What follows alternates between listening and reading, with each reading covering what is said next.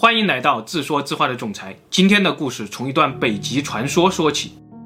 时间回到一八五四年，一个探险家从北极归来，他从因纽特人那里带回了一段口信。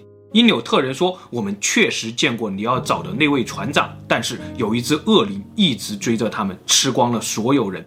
船长在临死前还让我告诉你们，这里根本没有路可以穿越北极，不要再派人来做无意义的牺牲了。”不久以后，另一位探险家又从因纽特人那里带回了一段故事。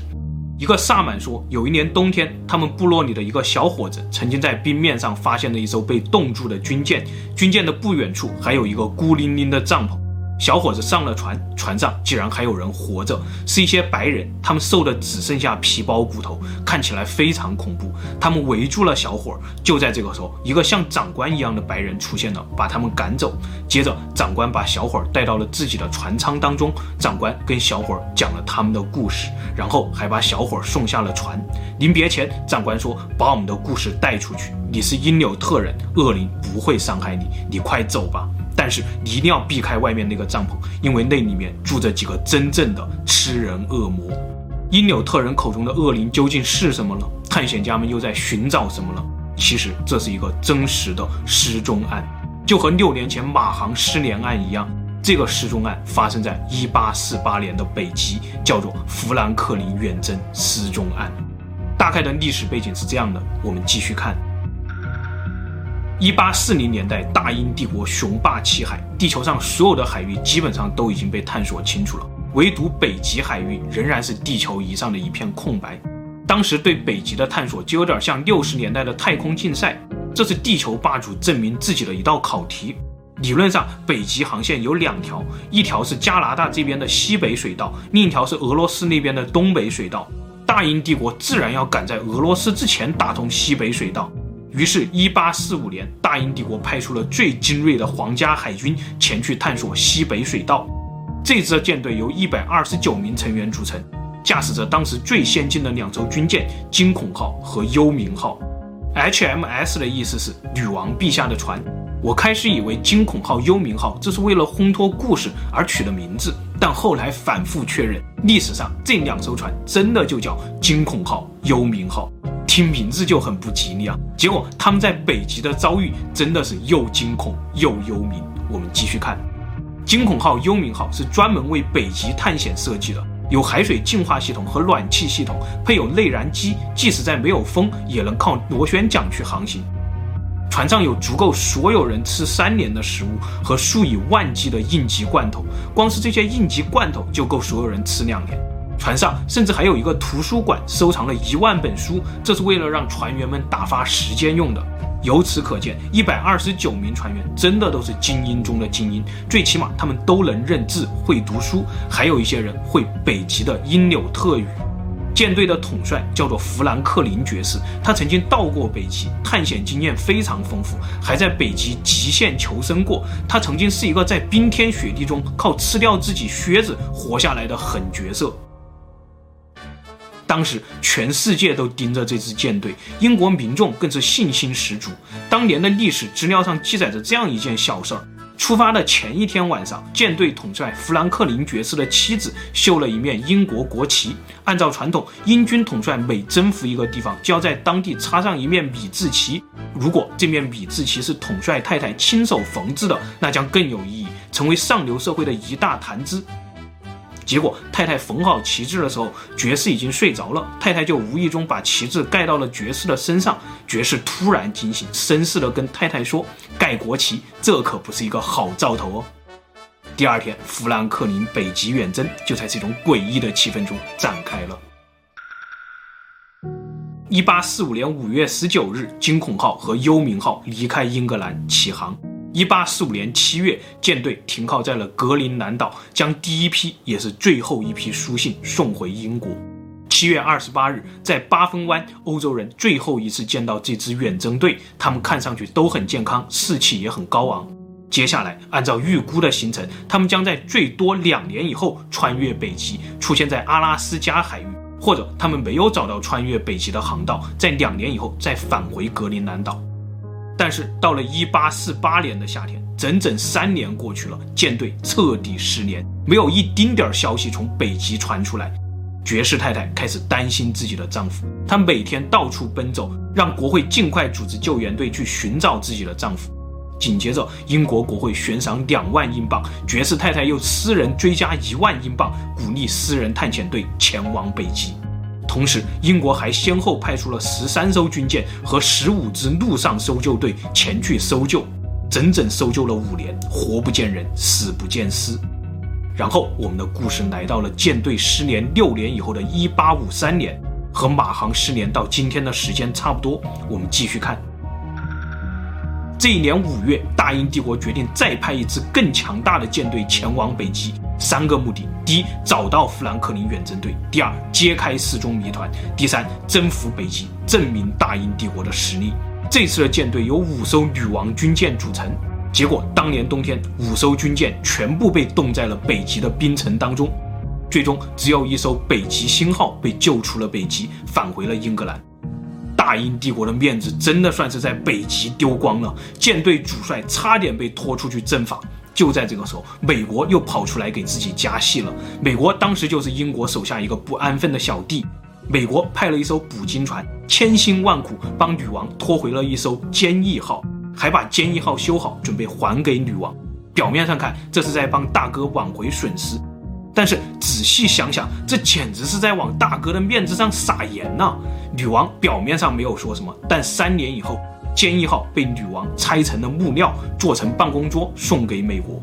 美国对这几张办公桌如获至宝，搬到白宫里面供历代总统专用，小两百年了，一直用到今天。这张桌子就叫做坚毅桌。这就是英国当时的处境，人心散了，队伍不好带了呀。同时，伴随着两次北极惨败，一个谣言也在伦敦城当中流传开。他们说，北极有一种恶灵，它只臣服于因纽特人，胆敢冒犯北极的人都将被这个恶灵慢慢的折磨，让他们发疯，然后在疯狂中全部消失。骄横的英军以为用坚船利炮可以征服世界，但最后他们终将倒在恶灵的面前。果然，到了一八五四年，那些去过北极找到因纽特人的探险家也带回了同样的恶灵传说。这个恶灵究竟是什么？富兰克林的探险队在北极经历了哪些事情？我们接着看。时间来到一九八四年，加拿大政府在比奇岛上发掘了三个墓穴，墓穴中正是富兰克林远征队的队员，尸体保存得非常完好。按照这些记录，科学家们还原出远征队消失以后第一年当中发生的事情。一八四五年七月，舰队离开格陵兰岛，冬天抵达了比奇岛。在这里，舰队遇上了冰封，无法前进。到了第二天夏天，冰雪融化，向西绕了一圈，发现西边的冰并未融化，于是决定向南航行。航行了几个月以后，到达了威廉王岛附近，船只再次被冻住。他们被困在了旷野当中，没有任何避风的港湾，四周是一望无际的雪白。这个时候的时间定格在了1846年9月12日。再下一条记录是一份在石棺中发现的弃船令，弃船令上记录了两个时间点：第一，1847年5月24日，小分队外出求援，一切顺利。第二，一八四八年四月二十五日的记录上面写着，富兰克林爵士死于一八四七年六月十一日。通过这份考古发现，我们还原出这样几个事实：第一，舰队在威廉王岛被困了整整十九个月，这期间舰队统帅死了，新的统帅是幽冥号船长弗朗西斯·拉登。第三，这期间舰队受到了某种神秘力量的袭击，九名军官和十五名船员去世。第四，这种神秘力量还迫使拉登船长下令全员弃船。后来的考古发现证实，船上还有足够的食物，船员们集体弃船的时候，甚至没有带走足够的食物。拉登船长这样的弃船令简直是匪夷所思。原统帅富兰克林爵士为什么会离奇死亡？舰队被困后的航海日志为什么会消失？这些谜团，考古学家们无法回答。但是因纽特传说中却有着非常丰富的细节，这些细节被记录在一本叫做《极地恶灵》的书当中。翻开书，我们继续看。因纽特传说中讲了船员们第一次遭遇恶灵的细节。这天，小分队返回营地时，发现他们的补给船被什么东西掀翻了。他们认为是北极熊干的。不一会儿，天色突然暗了下来，天空砸下了冰块。他们赶紧躲到了帐篷里。接着，他们听到帐篷外有野兽的吼叫声，于是他们走出帐篷，准备崩了那头北极熊当晚餐。在黑暗中，有人朝着血泊上开了一枪，一个黑影被击中了。原来被击中的是一个因纽特老人。和老人在一起的还有他的女儿，女儿对着队员们大喊大叫，大家都愣住了。就在这个时候，恶灵突然冲了出来，拖走了小分队的队长。惊恐的队员们背上老人，赶紧往船的方向跑。上船以后，船医发现老人没有舌头。抢救了一段时间以后，船医也无力回天。突然，女儿就像感应到了什么东西一样，开始大叫，她要搬走老人，说老人必须死在冰面上。但最终，老人还是死在了船舱当中。接着，一个懂因纽特语的船员翻译了女儿的话。原来，老人是萨满，他的舌头已经献祭给了恶灵，恶灵被他控制着。但现在，老人死了，恶灵也失控了，恶灵将会杀死船上所有的人。女儿让大家赶紧跑。皇家海军自然不会惧怕什么因纽特人的恶灵，于是，在荒原上布下陷阱，准备用火炮伺候恶灵。这天清晨，富兰克林爵士来到阵地检查，他很满意。结果就在他检查的时候，恶灵又窜出来拖走了富兰克林爵士。跟着血迹，船员们发现了一个冰窟窿，爵士被恶灵扔到了冰窟窿当中。而这个冰窟窿正是船员们早些时候用来掩埋因纽特老人的地方。先是小分队队长，然后是统帅爵士。看来恶灵是有智慧的，他知道先袭击人类的长官。